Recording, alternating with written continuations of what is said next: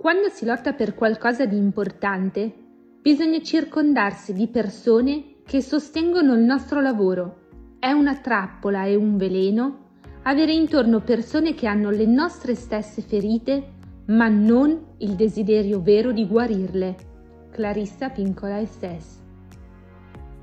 La creatura fera, un tempo, era selvaggia, è stata poi addomesticata ed è tornata successivamente ad essere selvaggia. Esistono sempre gabbie inattese. La donna fera è affamatissima di spiritualità. Per vedere le trappole e non caderci dentro, deve riuscire a vederle per tempo. Dobbiamo imparare a curvare, non lasciamoci rubare l'anima, non svalutiamoci, non seguiamo un sistema valoriale che non ci si addice. La nostra sfida è quella di non amalgamarci in una collettività che non ci appartiene. Arricchiamo il mondo con le nostre speciali fragranze, non lasciamoci ingabbiare dalle gelosie altrui, non distruggiamo la nostra forza creatrice per compiacere, non facciamoci catturare. La cattività porta alla distruzione del nostro sé. La vita segreta non è una soluzione. Nascondere i nostri impulsi e i nostri pensieri non è funzionale. Negoziamo con loro, trovando il giusto compromesso. Quando si smette di fare, l'energia che era in circolo riaffiora poi dove può.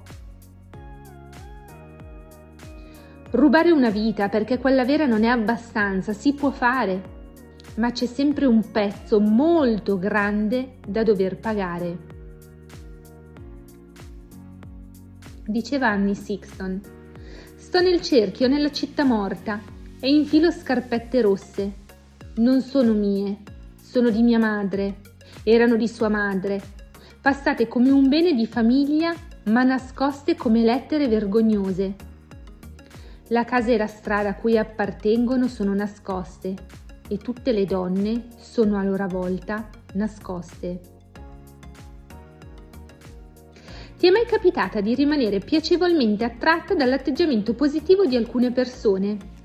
Persone che ti fanno subito sentire a tuo agio, con una parola, un gesto che modifica qualcosa dentro di te.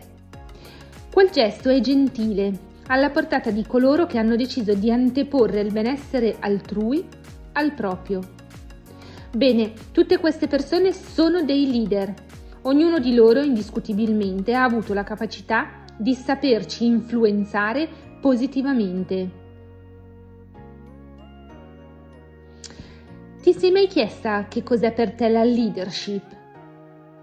Bene, per me la leadership positiva è la capacità di smuovere energia positiva nelle altre persone. Cosa ne pensi di questa definizione? Aristotele parlava di etica e morale. Machiavelli proponeva una leadership senza scrupoli. Il suo celebre motto era il fine giustifica i mezzi. E oggi?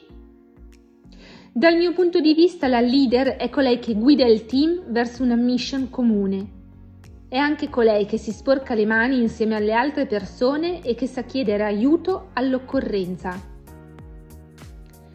C'è necessità di disegnare una nuova leadership. Empatia, intelligenza emotiva, capacità di ascolto, maggiore attenzione all'inclusività. Sono i valori che ci conducono al tema della gentilezza e all'essere una leader gentile.